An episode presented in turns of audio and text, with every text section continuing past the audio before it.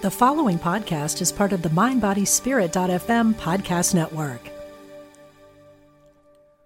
Are you looking for a new and empowering lens through which to view your life and your health? Then register now for Get Healthy with Sound, a weekend workshop with Eileen McKusick, an innovator in the fields of therapeutic sound, electric health, and the human biofield. May 24th to 26th at Omega Institute in Rhinebeck, New York. Learn easy and accessible techniques to reduce stress, improve focus, and increase energy. Learn more today at eomega.org/thrive. Another day is here and you're ready for it. What to wear? Check. Breakfast, lunch, and dinner? Check. Planning for what's next and how to save for it? That's where Bank of America can help. For your financial to-dos, Bank of America has experts ready to help get you closer to your goals. Get started at one of our local financial centers or 24-7 in our mobile banking app. Find a location near you at bankofamerica.com slash talk to us. What would you like the power to do? Mobile banking requires downloading the app and is only available for select devices. Message and data rates may apply. Bank of America and a member FDIC.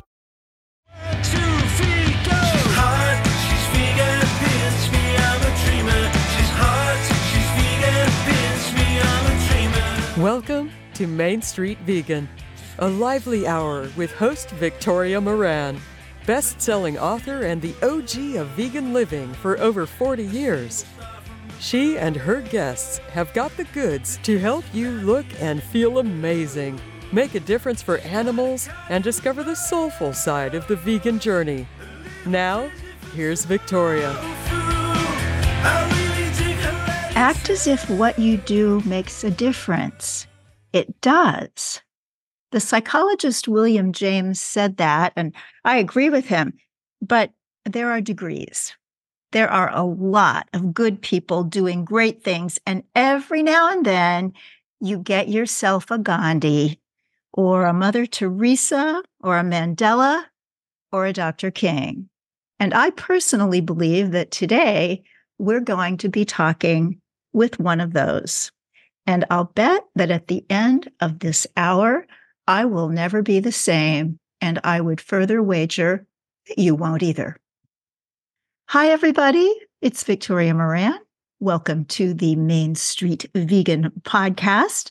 And this is a very, very special episode. My guest today is someone who doesn't just have a good heart and honorable intentions. He is all heart and all honor, and I admire him to the moon and back. And if you know about him and know about his work, which I'll bet many of you do, you probably feel exactly the same way. Wayne Hsiung is an attorney and activist, co founder of the Simple Heart Initiative, and previously leader of the Animal Rights Network, Direct Action Everywhere, which he also co founded. This past fall, he was convicted of felony trespassing for his role in open rescue of sick and dying chickens from Sunrise Farms in 2018, and he served time in jail. He's also currently barred from communication with certain friends and colleagues. And I can speak personally in saying that he is the bravest person I know. And I am humbled and massively grateful to be speaking with him for the second time on this program. Welcome, Wayne.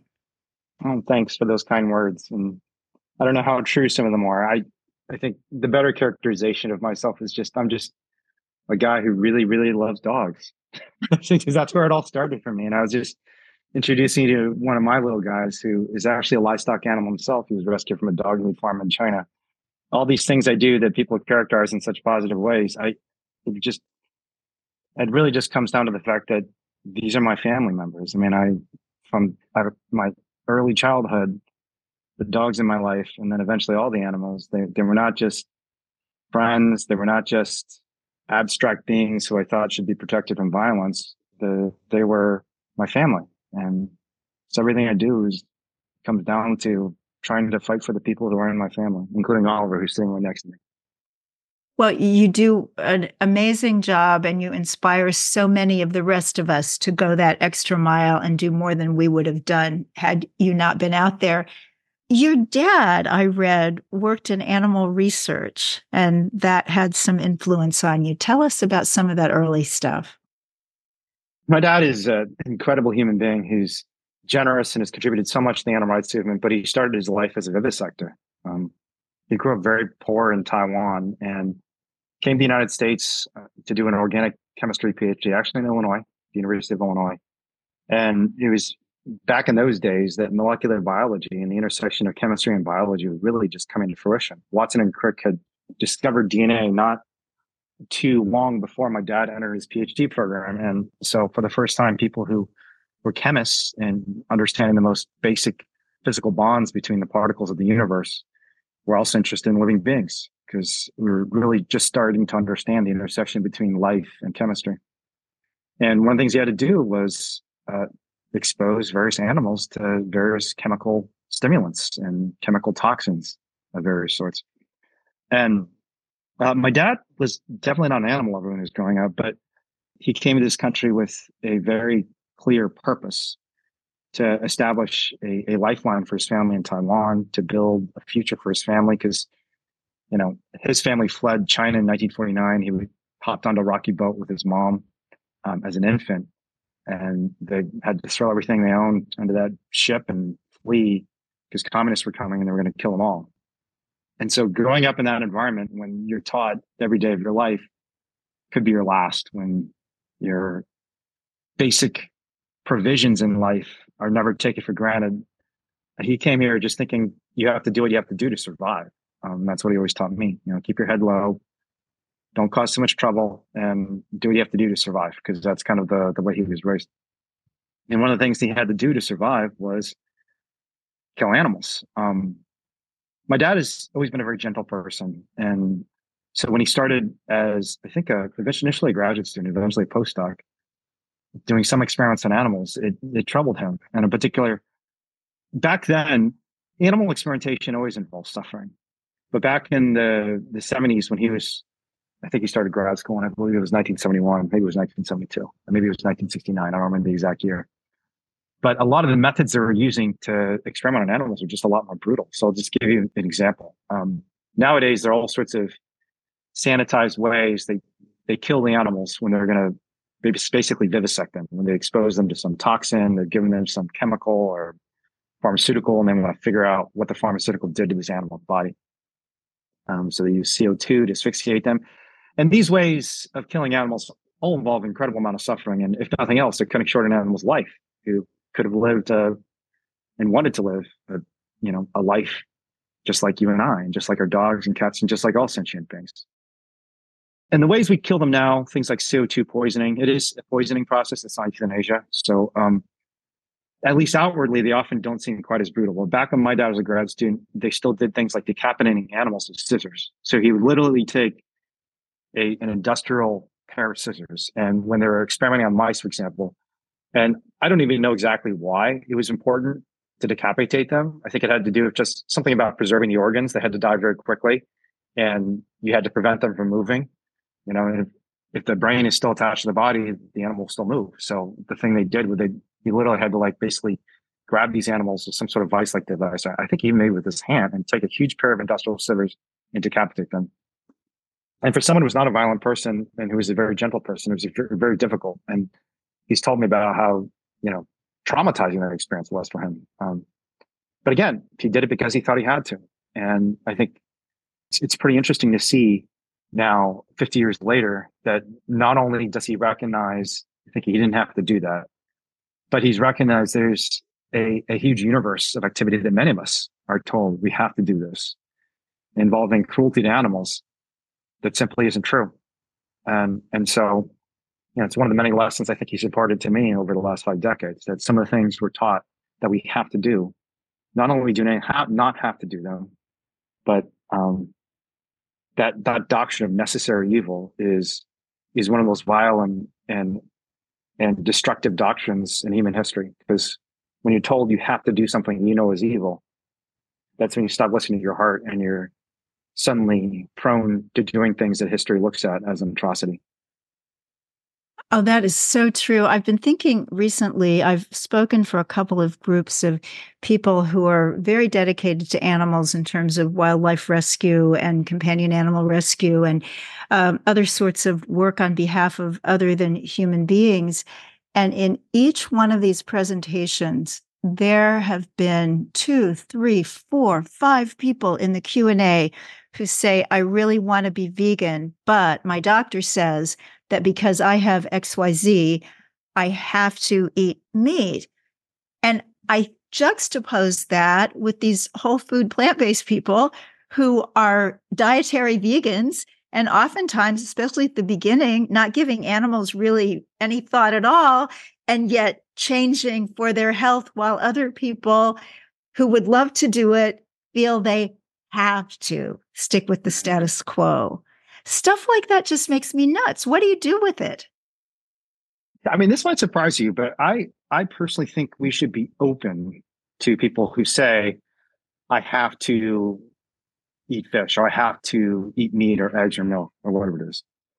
I don't think it means we have to agree with them because I don't think there's any compelling scientific research that human beings require animal products. And we've seen entire civilizations in Asia, uh, including literally hundreds of millions, if not billions of human beings who have lived on plant-based diets and flourished and thrived. And, you know, if you look at the scientific research across the world, um, I'm, I'm not the biggest proponent of veganism for health reasons, for various reasons we can get into.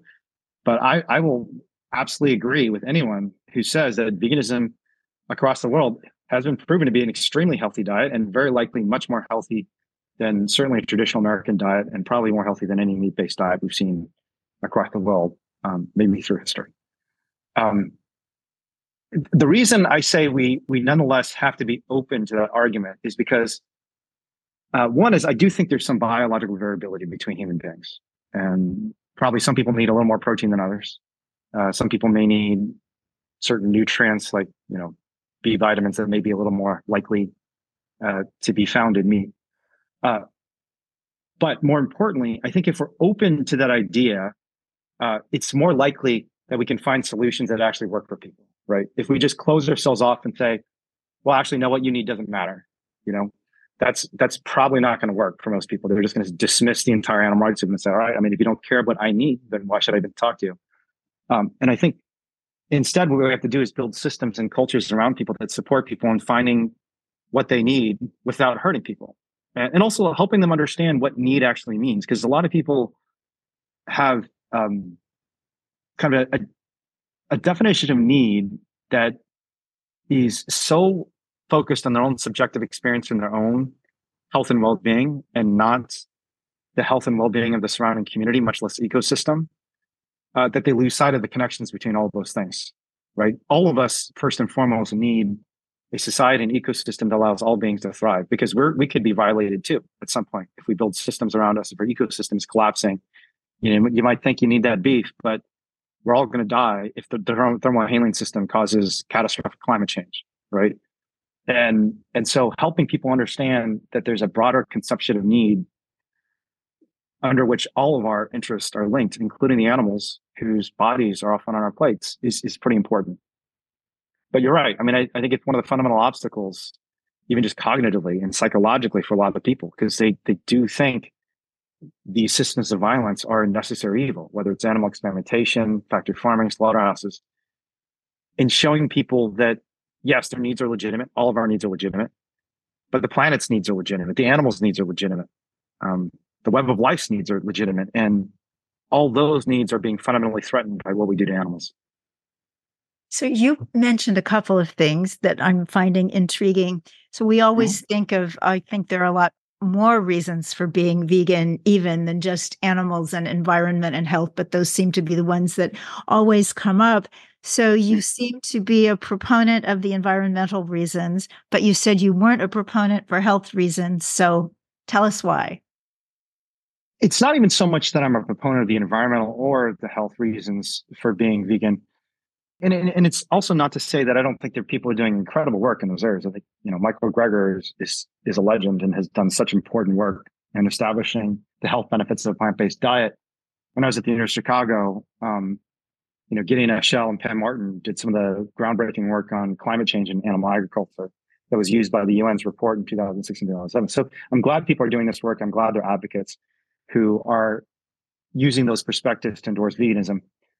But to me, those of us who are ethical vegans, our comparative advantage and our place in this movement is to speak for the animals. And the reason that's important is because if our culture and our political systems don't become aligned with a more ethical perspective on animals, whatever technologies we develop, whatever environmental practices we undertake on this planet over the next generation, the animals will be harmed in very serious ways. So I'll give you one concrete example of this. This is also surprising to most people when uh, they first hear this about me, but I'm actually not centrally concerned about factory farmed animals or even animals in experimentation or really animals in any sort of institutional confinement. I advocate for those animals extensively, and I've spent a lot of my life's work focusing on animals who are being held captive by animals. But primarily, my purpose in doing that is to protect a species of animal called the bristlemouth fish.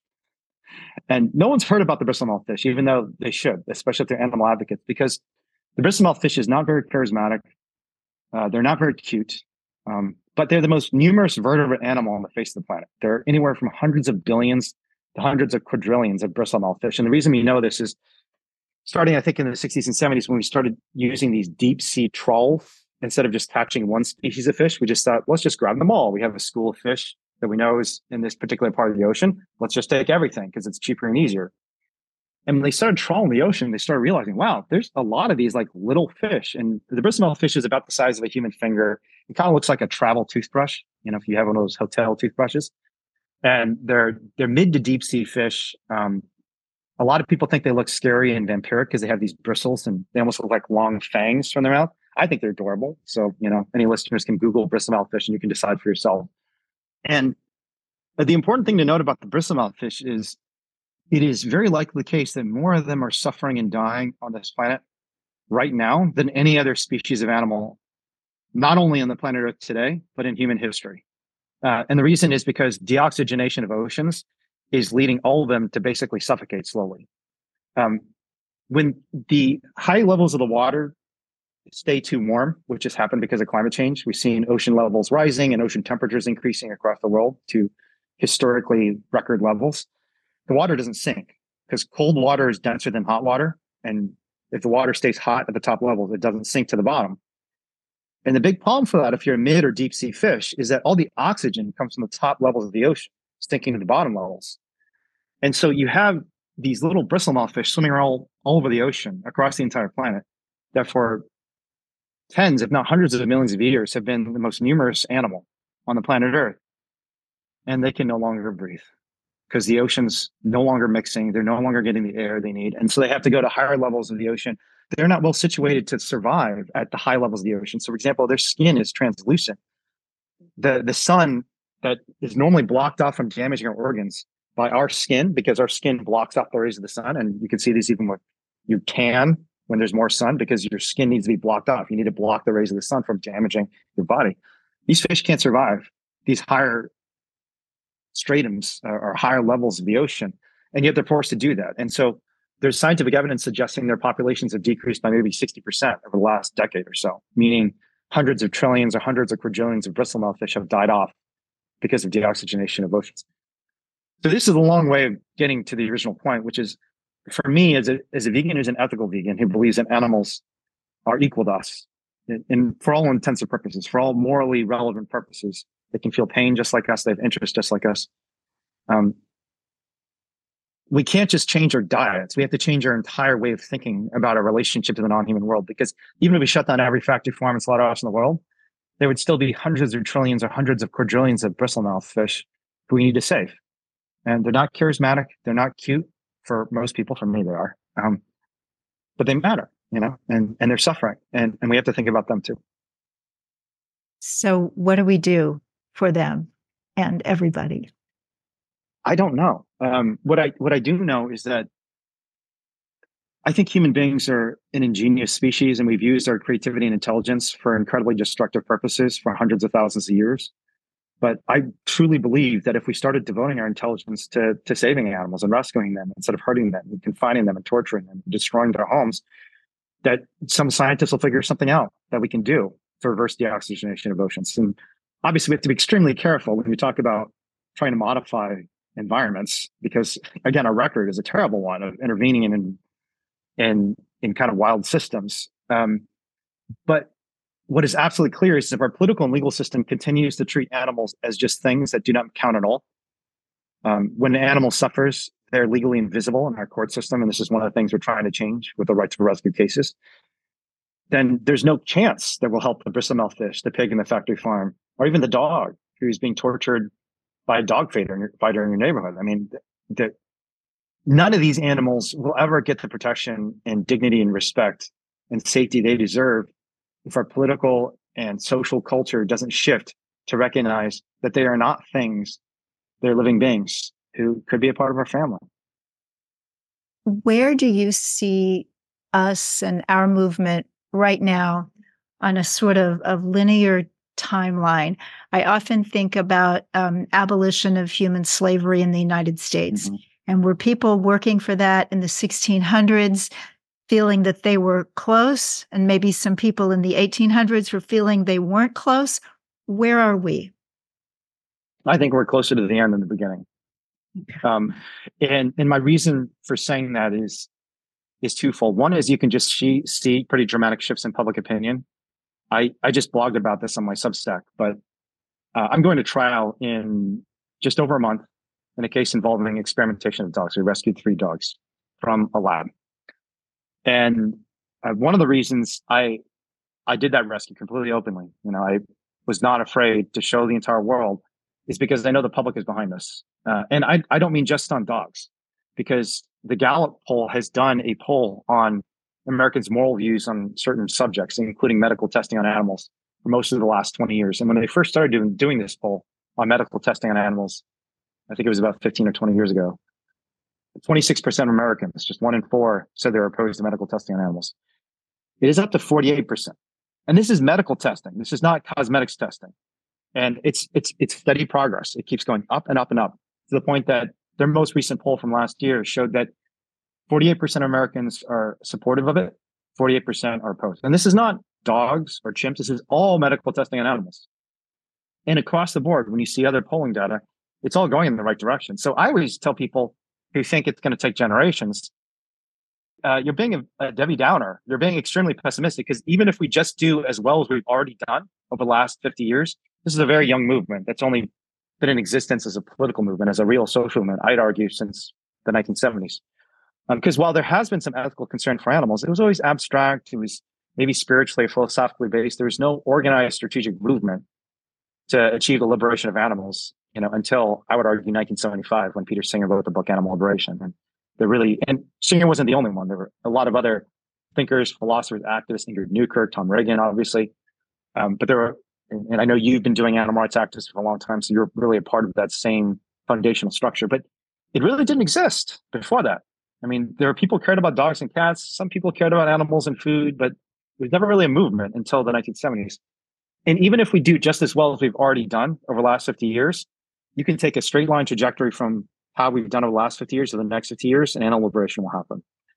Um, but the second reason I'm incredibly optimistic is because the if you look at the social science on change, you know, what drove the anti-slavery movement, what drove the gay rights movement, and we're actually lucky enough, we're going to have a pioneer in gay rights speaking to us tomorrow, Evan Wolfson. So um, Evan Wolfson is, is a great example for all of us because when he was a Harvard law student in 1982, he predicted gay marriage would be a constitutional right within his lifetime, and everyone laughed at him. I mean, some of his professors told him, "You're advocating for criminal conduct. You realize that, right?" it's it's a crime to be gay. And he said, no, it's not a crime. It's a constitutional right. And just watch. In the next 50 years, it's going to happen. And in fact, it took less than 50 years. You know, like Obergefell was decided in, I think, 2015. So it took uh, just about a, a little over 30 years to go from a crime to a constitutional right. But what you see in gay rights, in anti-slavery, and civil rights, and women's rights over and over again is, and, and this is one of really the ironclad laws of social movements. There's a lot of confusion, a lot of complexity, a lot of difficulty in answering questions about social change. But one of the laws of social change, and Erica Chenoweth at Harvard is most associated with this, with this law, is the idea that if you can create a sustained, nonviolent movement of advocates engaged in some form of direct action, and I mean direct action expansively. I don't just mean, you know, breaking into a lab or slaughterhouse or rescuing animals. What I mean by direct action is just being the change you want to see in the world, not not being afraid to say what you actually think. So having a conversation can, can be direct action if you believe in animal liberation and you say what you think. That is direct action to me. It's just not compromising the system, not pretending that it's okay for an animal to be slaughtered using CO2 rather than electrocution, right? Just saying, no, I don't think we should use animals at all. They are our equals. They're just like the dogs and cats in our own homes. But when you can create a sustained movement of nonviolent direct action, you don't actually need that high of a percentage of people to support the movement to create systemic and dramatic change. And Erica Chenoweth came up with this, this social theory. It's called the rule of 3.5%. And what she did was studied hundreds of movements over the last few hundred years and found that virtually every movement that achieved just 3.5% of the population that sustained nonviolent direct action achieved its objectives. And uh, the reason, yeah, it's it's it's an incredible finding, and and she's still doing important work at Harvard um, to this day as a political scientist. But the reason that gives me immense optimism as an animal rights activist is while there are ebbs and flows, and in my 20 years as an animal rights activist, I've definitely seen times when the movement has been stronger and times when it's been weaker. There's no question to me at all that there are more people who believe in animal liberation and more importantly, are willing to speak truth to power. They're willing to say what they actually think about what happens to animals. And that is an incredibly powerful sign for change. Well, let us just breathe for a minute on that optimism because I love it. And you're right there and you're in the middle of everything and you're a smart guy. So I am going to jump onto your optimism and uh, let's just be optimistic for a quiet minute. We'll be back.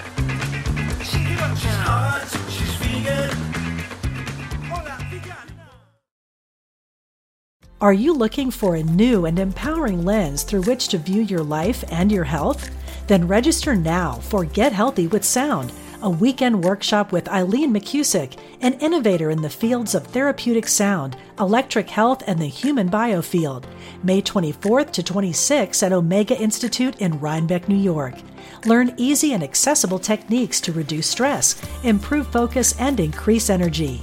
Learn more today at eomega.org/thrive.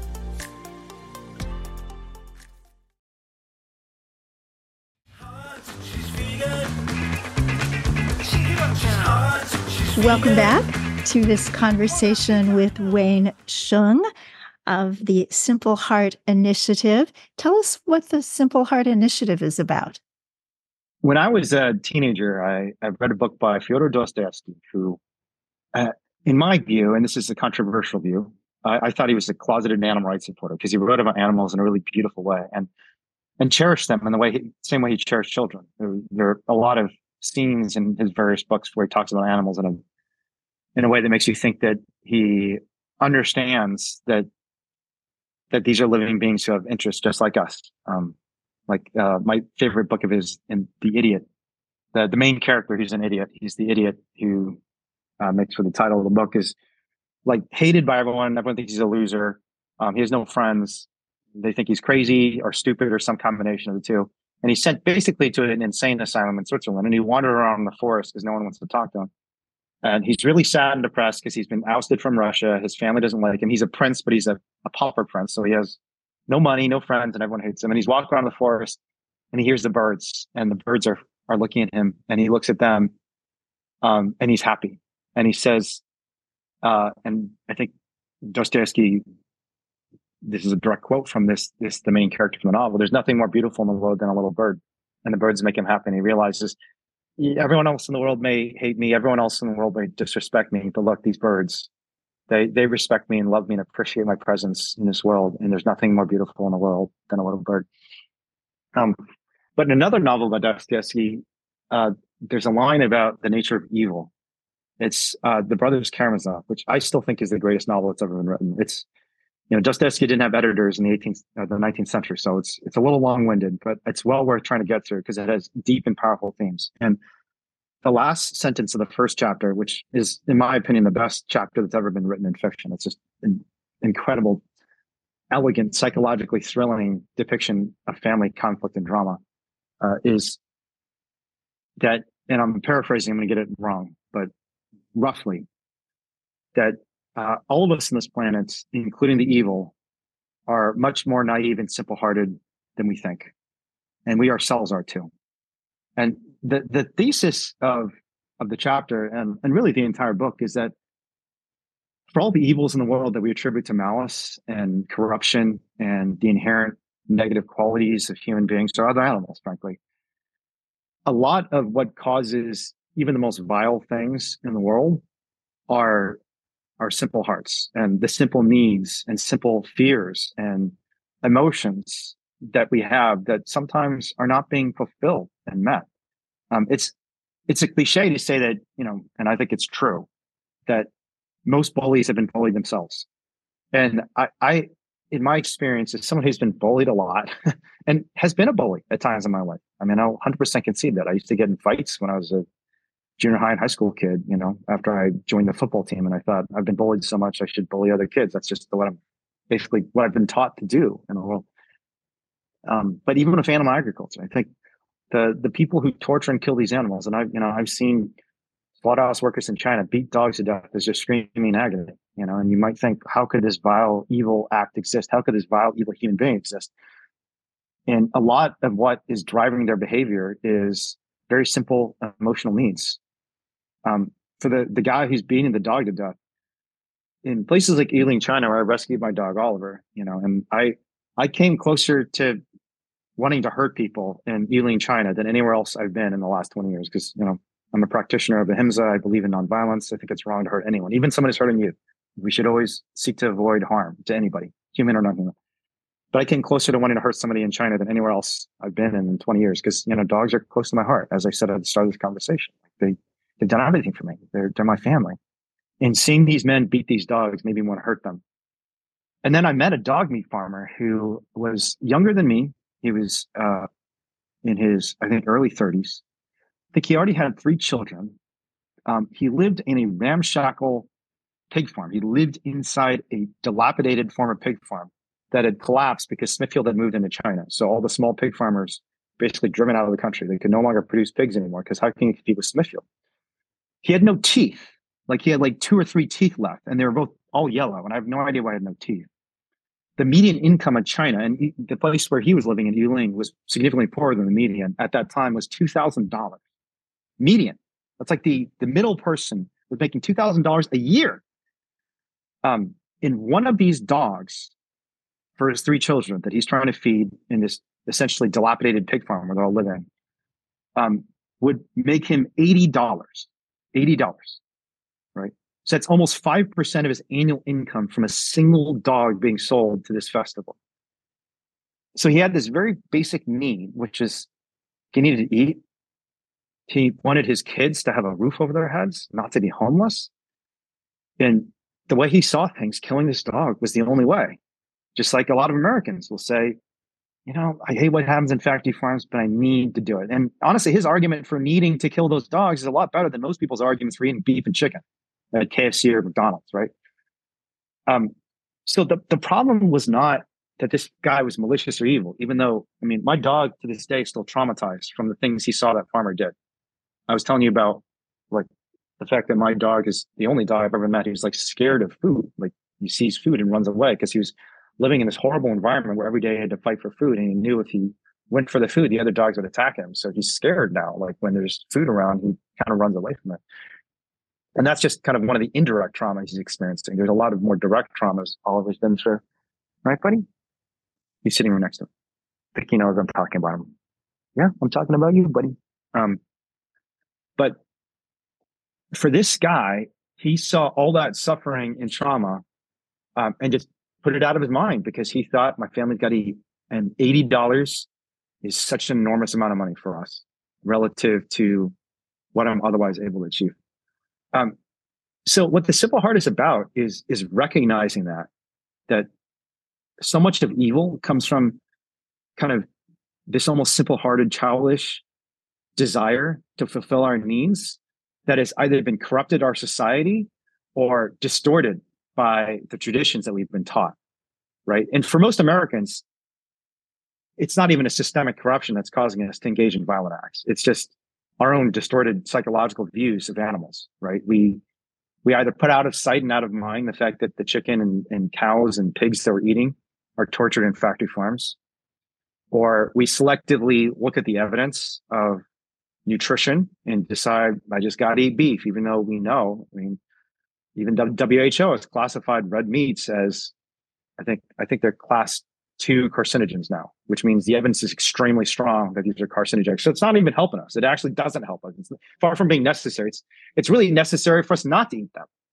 But we tell ourselves because of these distorted traditions and, and ideas we have in our head that we have to do this. Uh, but then there's a class of people, including some Americans and maybe even all Americans, who are also just corrupted by our system. Um, poor Americans who live in food deserts and they have no other place to get food than the local McDonald's. It's literally the cheapest place where they can buy meat. And, and certainly that's true of this dog meat owner in China. He did not see another option. He thought he needed to kill these animals. And so the simple heart is about redefining um, our needs and in our values through storytelling, through rescue, through impact litigation, to understanding that for us to really and truly fulfill, and by us, I mean all sentient beings, human and non human, our needs, our, our simple hearts, we have to create systems of compassion.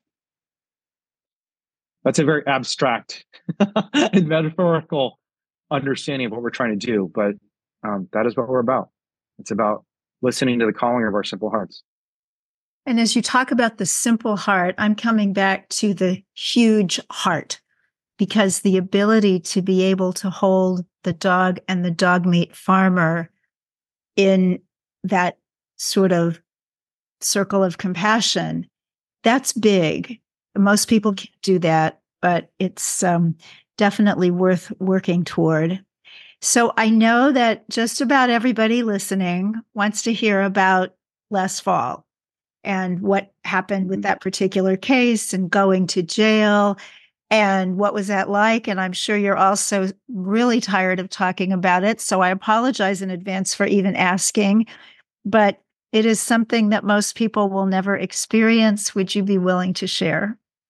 Yeah of course. I mean it was one of the most beautiful and powerful and inspiring days of my life that led to that court case and i'm i'm still proud of what we did even though i was incarcerated for it but um, I'll try to be brief because I could tell this story over 30 hours, 300 hours probably. But the short version is there were a number of egg farms across the state of California, including some of the largest in the nation, that were just not complying with the proposition that went into effect in January 2015 that prohibited the intensive confinement of egg laying hens.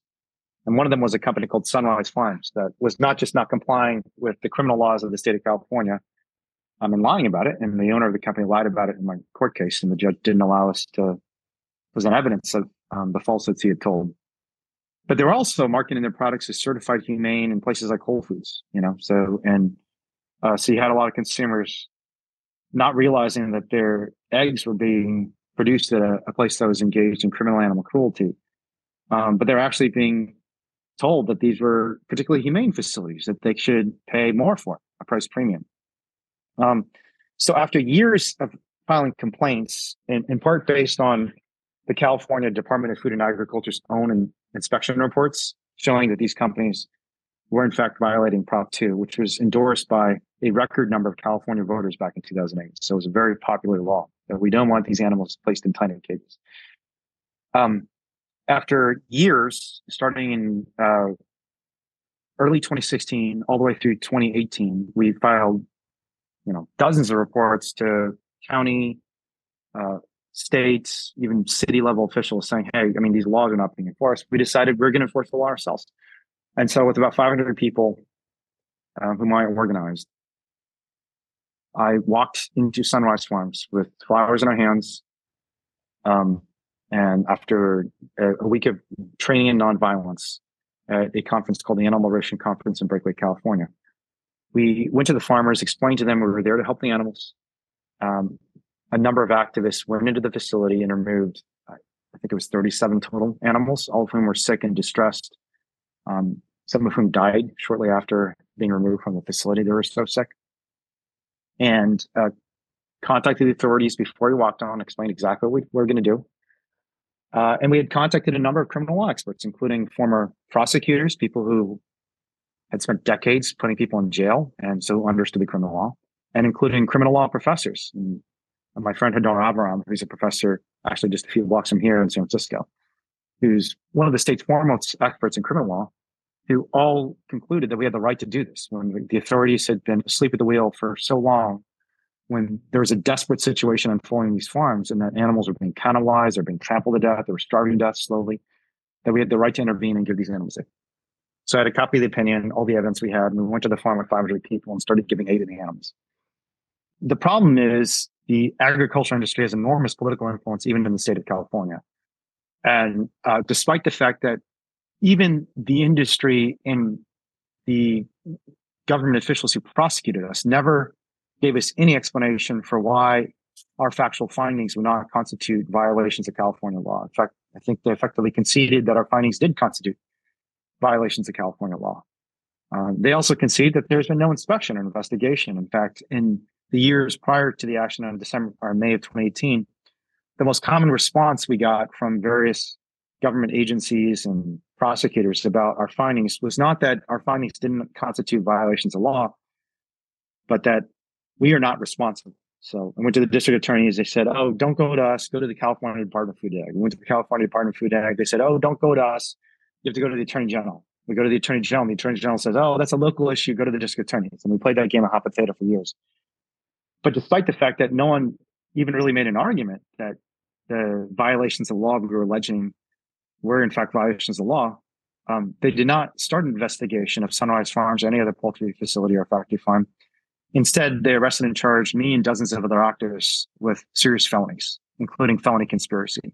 There's a law that essentially targets your speech activity, your political activity, um, and has been widely decried by First Amendment scholars for decades but they charged me felony conspiracy.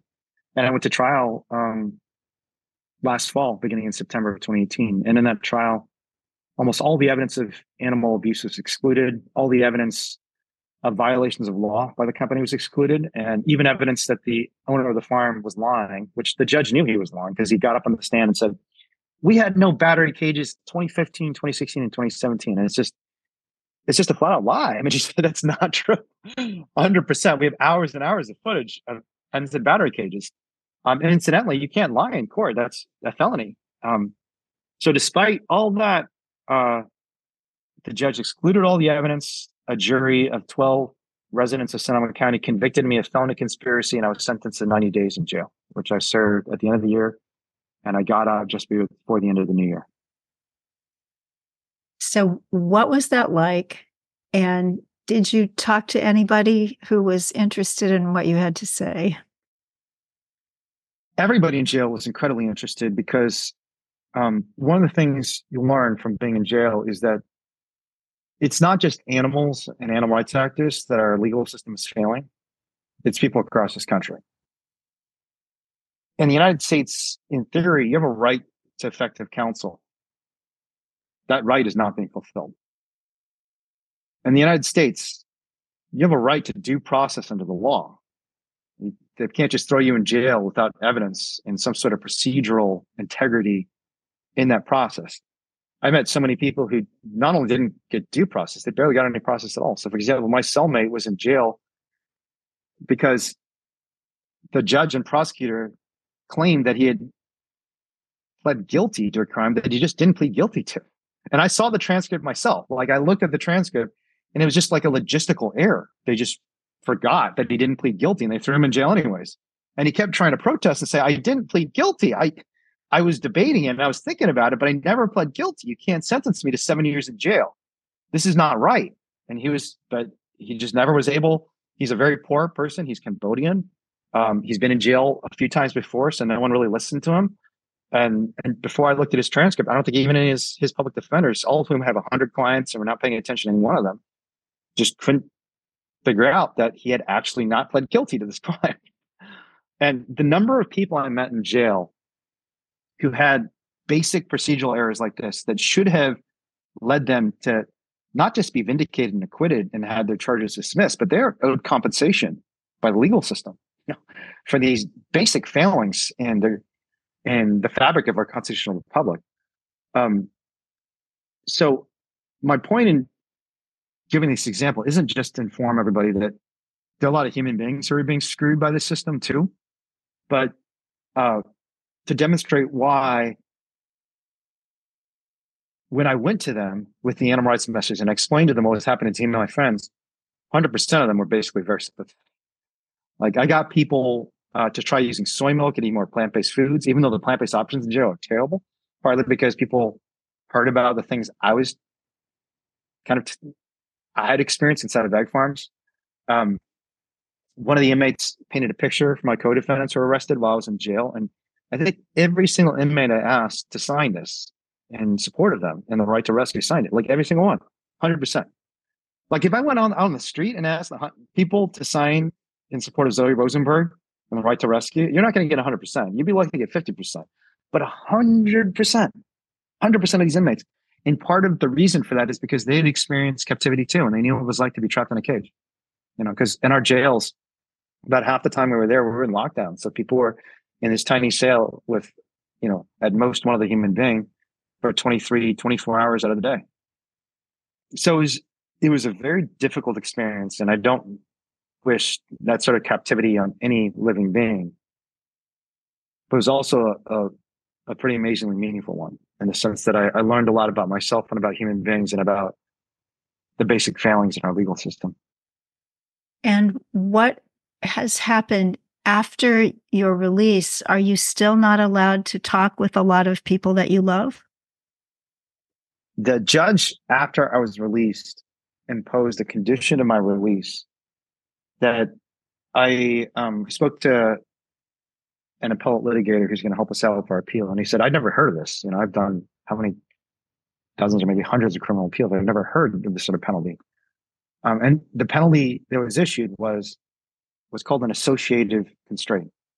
So in the theory, we have under the First Amendment of the United States Constitution, not just freedom of speech, but freedom of association, right? Because back when this country began, the Puritans and Pilgrims were basically being targeted and told, you're not allowed to associate each other. You can't form this group. We don't like your group. Your group sucks. We're going to throw you in jail just because you're Puritans or you're Pilgrims or whatever your belief system was.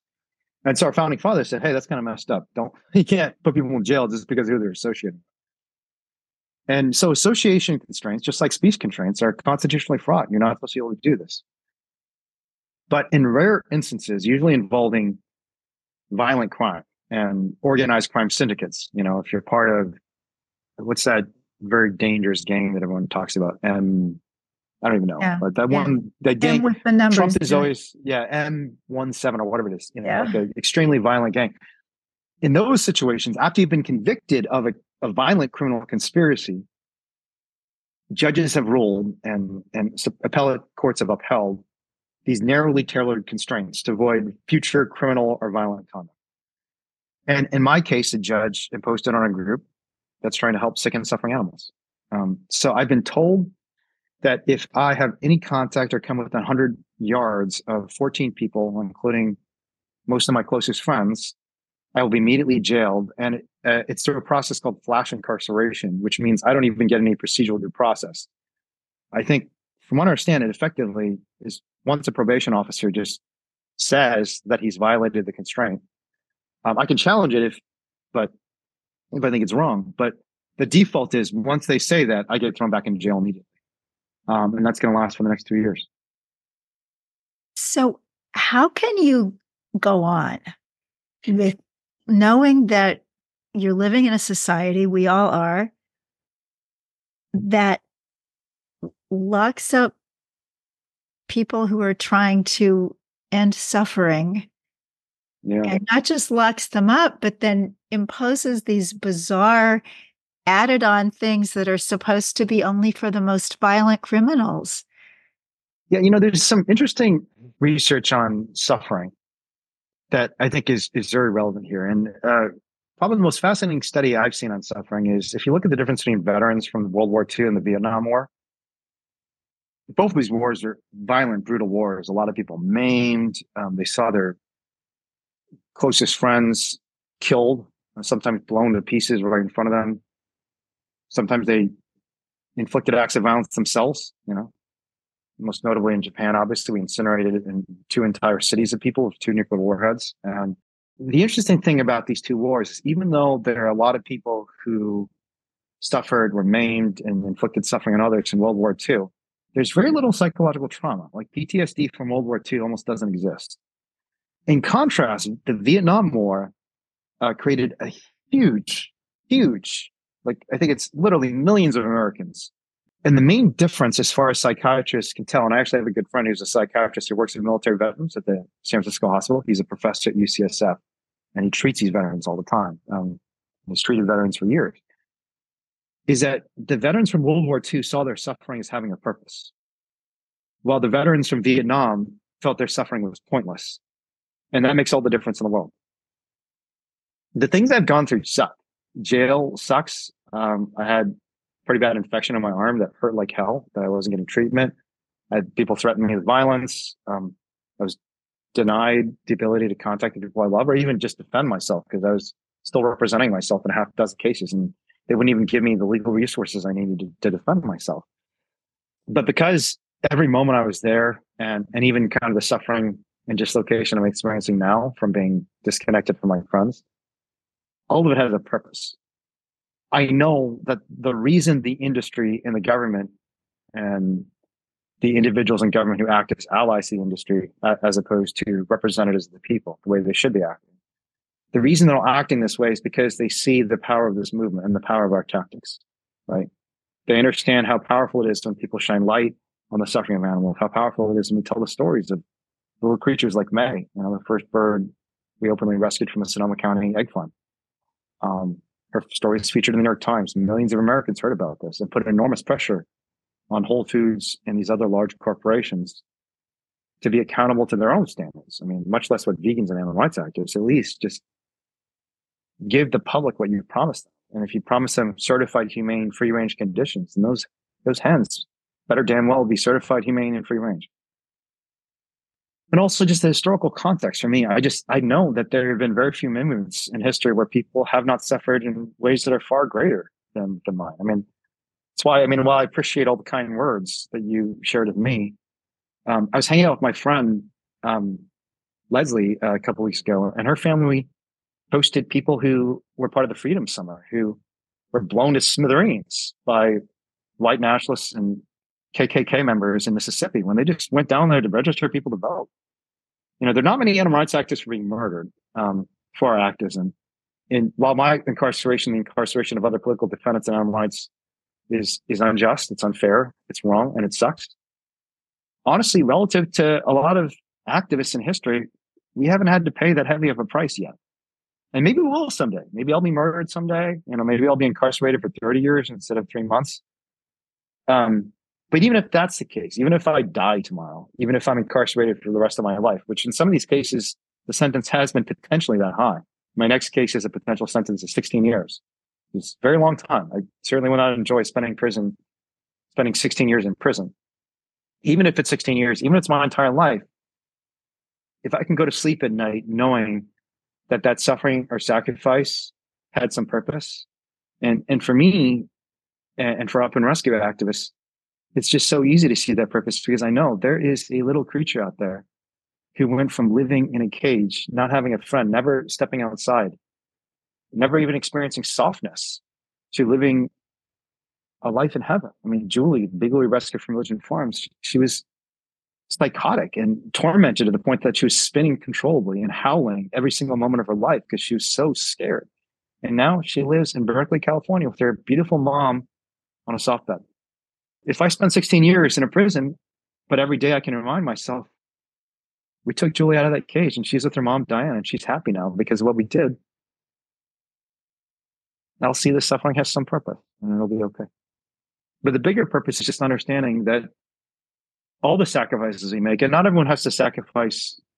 God forbid anyone has to risk their life and lose their life for this cause.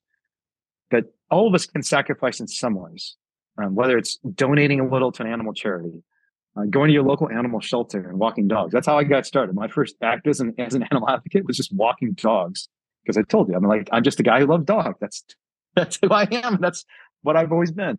Uh, it's, it's still how I define myself. Whatever your sacrifice is, don't be afraid to take it and know that when you go to sleep at night after you've sacrificed in small ways or large, you're going to feel better about yourself because you sacrificed for something good in the world. Thank you. So we're going to be linking in the show notes at mainstreetvegan.com to your Substack. But for now, tell us about it. Tell us what people will find when they go there and why it's important to do that. Yeah, this is uh this is somewhat hypocritical for me to say. um, we'll let you do because, something like a regular human. I guess we're all hypocrites in some ways. Uh, I, I'm not a great believer in social media. Um, okay. I think I think it's very dangerous, and it's hypocritical for me to say that because I've also used social media extensively, and probably a lot of people listen to this podcast only know me through social media because of Instagram and Facebook and Twitter and TikTok and all these things. But I'm actually pretty convinced they're dangerous to the future of human civilization and to the movement. And so one of the reasons we started the Substack is because almost like an antidote to the social media. It's almost, you know, uh, because I and I think one of the there are a lot of dangerous things about social media, but one of the things about social media that's really dangerous is it's really training our brains to not think in deeper and reflective ways. And for those of us who want change, we need people to reflect. We can't we can't just have people rely on their immediate moral intuitions and their mo- immediate moral and emotional reactions. We need people to stop and ask themselves, all right, I mean, this is how I feel about bacon, but what should I feel about bacon? You know? And so um, I started the Substack after my dog Lisa died because Lisa was one of the ones who taught me um, to think deeper about things. And um, I won't tell you the entire story because that would take another hour. But I, I, blogged about her death after she died. It's a blog called Lessons on Love from a Killer. Um, and Lisa was a killer. Um, I just gave away one of the plot points of the, the blog, but she was rescued from a dogfighting circle. She was a killer. And there are a lot of quick judgments people make about killers, human and non-human killers and a lot of quick judgments you made about Lisa, including judgments I made about Lisa that were wrong when I slowed down I thought about what I actually believed and when I really understood who she was. And she was a beautiful human human being. She was a beautiful person. To me, she was more of a human than I am in many ways, because to the extent we see being human as a reflection of wisdom and kindness and intelligence, um, she had all those things. And I had to learn those lessons from a killer. But the bigger point of the Substack is I think there's got to be spaces for not just animal rights activists, but other people to slow down a little bit and think about these questions in a deeper way. So, I mean, we send out a newsletter every week. Um, sometimes it's twice a week, but usually, especially as trials approaching, I have a lot of other things I'm working on. So it's once a week, but it's longer form thought, thoughtful conversations and written conversations too. So, I mean, the average blog is maybe 2,500 words, which people barely want to read 200 characters on Twitter. So it's you might ask yourself, how are you going to convince someone to read 2,500 words? But honestly, we've seen it grow dramatically. I've been shocked by how many people have been looking for this sort of space. And so, yeah, we're going to continue growing it. And my, my eventual vision is, is not for this just to be one Substack, but for us to create a network of writers. Because I also think podcasting is another example of this sort of long form, deeper format. And it's one of the reasons I really believe in podcasting. Well, I'm glad and, and, and really grateful to you for doing this podcast but maybe this is just because of the fact that I've been a writer my entire life. I think there's something really distinct and powerful about the written format. I think there's something about putting pen to paper, or at least, you know, fingers to keyboards nowadays, that helps us clarify our thinking in a way that other forms of dialogue and discussion and analysis do not. Because um, writing things helps not just you, but your readers clarify your thinking in incredibly important ways. So that's what it's about. Um, but the goal is eventually to create space for other people to do the same and for us to have really good conversations on the Substack that allow all of us to clarify our thinking and therefore help make the world a better place.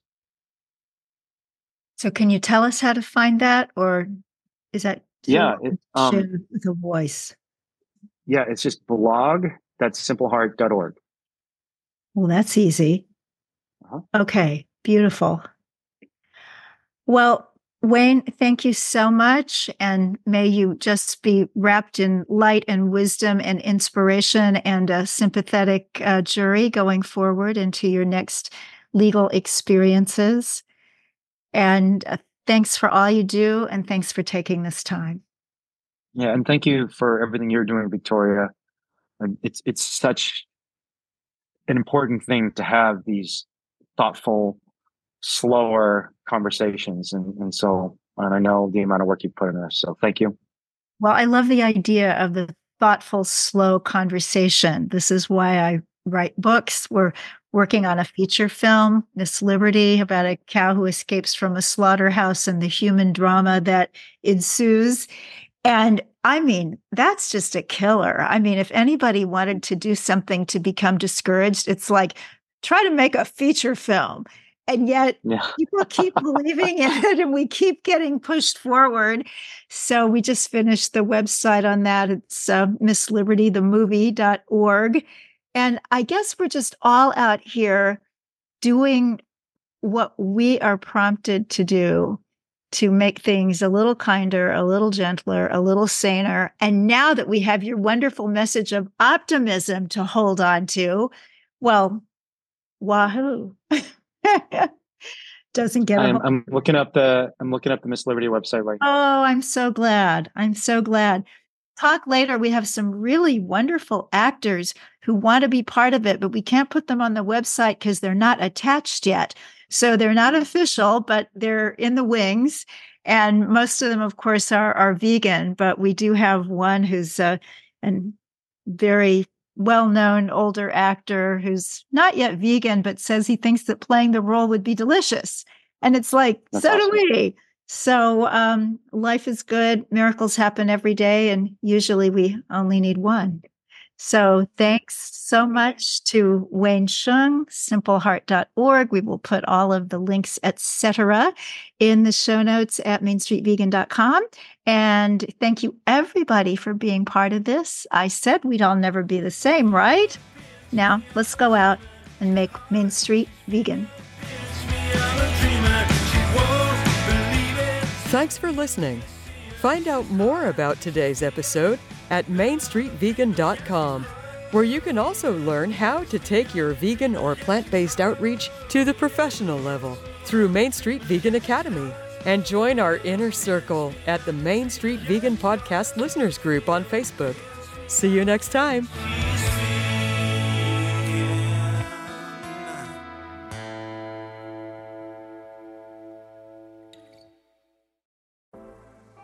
Life is hard and sometimes you need a little help and guidance.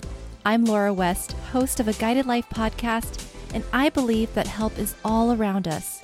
We just have to ask for it. The universe has a way of guiding us forward with the help of our past loved ones, angels, spirit guides, and ascended masters. On the podcast, I love to explore these ideas with incredible guests and let people know that they are never alone. Make sure you subscribe and follow so you can join me on this journey part of the MindBodySpirit.fm network and wherever you get your podcasts.